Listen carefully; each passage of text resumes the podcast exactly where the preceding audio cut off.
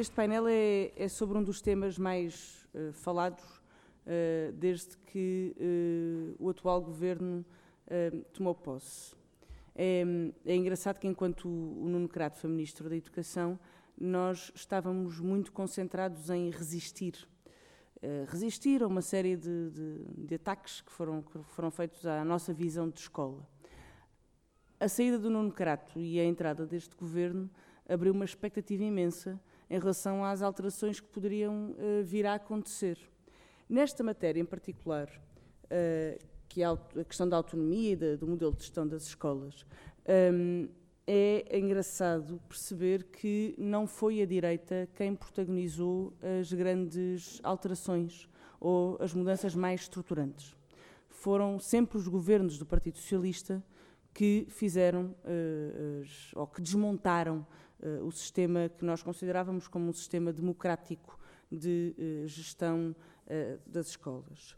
Eu fiz um texto para não me perder, porque, pronto, para, para, para não me alongar muito e também não, não quero tirar tempo ao Diogo, também explicar que este foi o painel em que nós achámos que era mais importante ter um estudante a falar porque muitas vezes nestas questões da gestão democrática nós esquecemos que o, o, os protagonistas desta participação que nós queremos introduzir têm de ser os alunos e as alunas e que só desta forma é que, elas, é que eles podem ser produtores ou coprodutores do seu, uh, do seu processo educativo e, portanto, esta, esta ideia de que a democracia e a, educa e a educação para a democracia ou para a cidadania não é disciplinariz disciplinarizável, ela tem de ser uh, vivida, tem de ser experienciada e daí uh, a importância do Diogo também está aqui. Ele foi presidente de uma associação de estudantes uh, em Setúbal durante muito tempo, mas ele falará da experiência dele. E eu então escrevi este papel que está uh, lá fora uh, e que vou tentar seguir.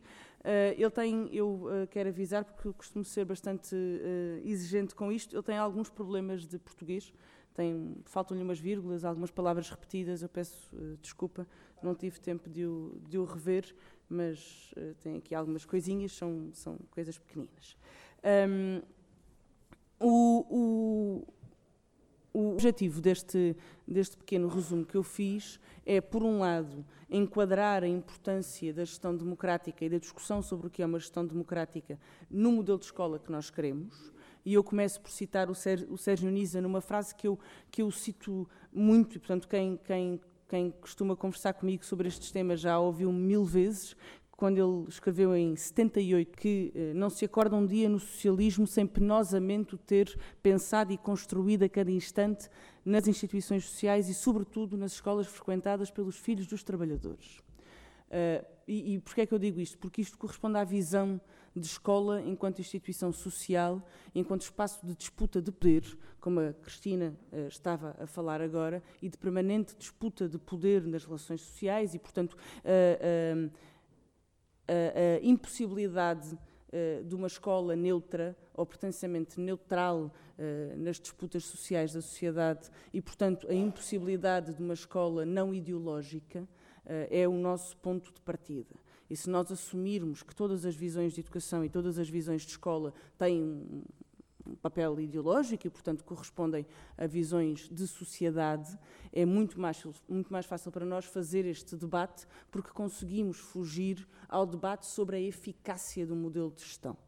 Aqueles discursos, sejam eles liberais ou conservadores, que pretendem resumir o, o, o debate sobre o modelo de gestão a uma questão de eficácia, são discursos que, por natureza, já capitularam a uma visão uh, uh, que eu chamo gestionária, mas a uma visão não uma visão de escola não enquanto instrumento de emancipação social, mas enquanto fornecedora de educação. Ou seja, capitular um modelo de mercado de uh, educação. Mas esse tem sido o argumento mais utilizado, a questão da eficácia do modelo de gestão. E não é um argumento que seja, uh, e isto também é importante dizer, não é um argumento que seja uh, desterritorializado nem, um, ehm, nem que seja isolado do seu tempo. Ele vem uh, com uma visão sobre Estado social e de destruição do Estado Social que não é uh, específica da área de educação, ela é transversal. E é transversal também a importação para, uh, nesta destruição do Estado Social, a importação de conceitos neoliberais, um, que uh, em inglês, porque a escola inglesa se chamavam de New Public Management, a nova gestão pública, e que partiam do princípio de que o Estado não deve ser, não deve ser ele próprio fornecedor de serviços públicos enquanto direitos sociais, ele deve apenas ser fiscalizador do mercado de, de, de, serviços públicos. E, portanto, é possível, uh, era o, é o princípio das escolas independentes, que o Crato tinha no seu programa, que o Trump uh, defende uh, para os Estados Unidos, que aliás é um modelo já relativamente disseminado nos Estados Unidos, que é o de que há uh, escolas criadas por autonomia eh, da sociedade, no, mercado. O mercado livremente cria escolas e cabe ao Estado apenas contratualizar com elas o fornecimento de um serviço, no modelo contrato de associação, mas muito mais liberalizado, é a liberdade de escolha, e fiscalizar a aplicação desse serviço. E, nesse sentido, as escolas competem entre si, não há outra forma de, disso acontecer. Para as escolas competirem entre si, têm que ter modelos diferenciadores e têm que ser eficazes, têm que ser uh, lucrativas, têm que ser produtivas. E nesse mercado de educação ganhará a escola melhor gerida. E a escola melhor gerida é aquela que tem a melhor liderança. E entra aqui o conceito de liderança pessoal, que corresponde mais ou menos àquilo que é a figura do diretor e à introdução da figura do diretor uh, na, na escola. Porque é que isto é uh, dramático uh, para, em relação ao modelo de gestão que nós tínhamos? Nós não podemos comparar. Uh, eu já, obviamente, já me perdi do papel e, portanto, não vou tentar voltar a ele, senão é uma desgraça. Vou pedir ao Diogo que me mande calar daqui a 3, 4 minutos. nós não podemos comparar este modelo de escola que foi introduzido, sobretudo a partir de 2008, com o decreto da Maria de Lourdes Rodrigues, um, com. Ou antes? Maria de Lourdes um, com a experiência de. Um, como é que eu lhe chamo? Com a experiência. Não quero usar um termo diferente. Com a experiência de autogestão pedagógica do PREC. Uh, no PREC houve uma experiência única de construção da escola pública, que foi ela a base da criação do Sistema Nacional e Público uh, de Ensino e do modelo que genericamente está na Lei de Bases, cumprindo a Constituição. Esse modelo deu-nos princípios que ficaram estabilizados na Lei de Bases, que é a participação e a democraticidade como princípios estruturantes uh, do, do, do sistema de ensino e do modelo de gestão da escola pública com direito à participação da comunidade educativa e com reconhecimento do papel específico dos professores na construção da escola pública. Agora, esses princípios são a herança que nós vamos buscar. Retiremos da ideia a possibilidade de replicar o nível de participação e de. Eh, eh bom, a experiência concreta, historicamente justificada, em 76 durante o PREC. Uh, nós já temos uma, um percurso desde aí. Agora, os princípios são válidos. Esses princípios são válidos. Nós temos que pensar como é que adaptamos esses princípios àquilo que nós queremos da educação uh, no século XXI e para agora, no presente e no futuro. As consequências destas alterações do modelo de gestão silenciosas é que, por um lado, são, são imensas. Por um lado, elas introduziram esta lógica privada de circulação de valores privados dentro da escola pública que se adapta muito bem e cria muitas resistências às alterações de tudo o resto. Ou seja, o modelo de gestão por si só não transforma a escola numa escola democrática, para isso é, mudar, é preciso mudar os currículos, as metas, a avaliação, a classificação, as relações hierárquicas, as relações laborais, etc, etc, etc. Mas se o modelo de gestão não for democrático, ou seja, o modelo de gestão promove ou dificulta as outras alterações que são necessárias à escola democrática.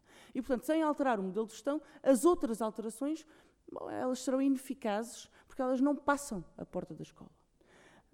A segunda razão é que esta alteração foi um instrumento de desvalorização social dos professores.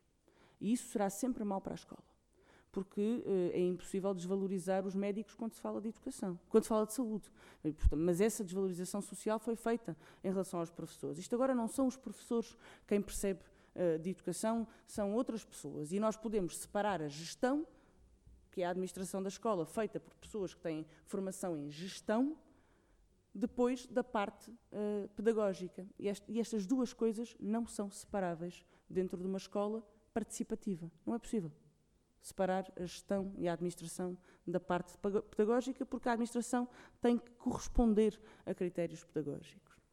Um, a terceira uh, consequência é uh, o é esta, esta questão da, da, da, escola enquanto espaço de segregação social. A impossibilidade de participação dos alunos e a cegueira absoluta em relação aos contextos uh, dos alunos e à importância de uh, fazer uh, a importância de, de, promover a escola enquanto espaço de emancipação democrática, não só social, mas também individual, um, fez com que os alunos é consequência de uma, também de uma retirada de poder aos alunos dentro da escola. E a escola é um espaço de poder. E se esse poder não for partilhado, então não há democracia.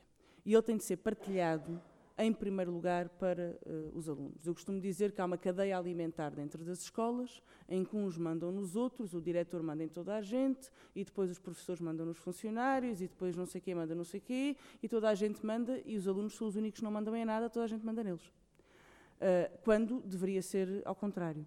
E isso uh, é, uma, é, um, é um problema estruturante Uh, numa sociedade que se quer uh, de, que tem um problema, não, uma sociedade que tem hoje um problema de ausência de participação uh, cidadã, porque a escola é a instituição onde passa todo, onde passam todos os jovens, é a única onde todos os jovens passam e onde passam muitos anos da sua vida. E é aquela e a primeira onde se lhes ensina que devem comportar-se, calar-se não exprimir opiniões, não, se, não participar, eh, não ser críticos eh, e, e, e, portanto, não é só a ausência de estratégias de promoção da participação, é também o contrário. É a promoção da submissão e da normativização de, de, do, dos alunos, e tudo isto é uma, é, ou pode ser visto como uma consequência do modelo de, de, de gestão. Eu não vou alongar mais, eu sei que há uma expectativa em relação ao que poderá ser este modelo de gestão. Nós temos alguns princípios, temos repetido esses princípios.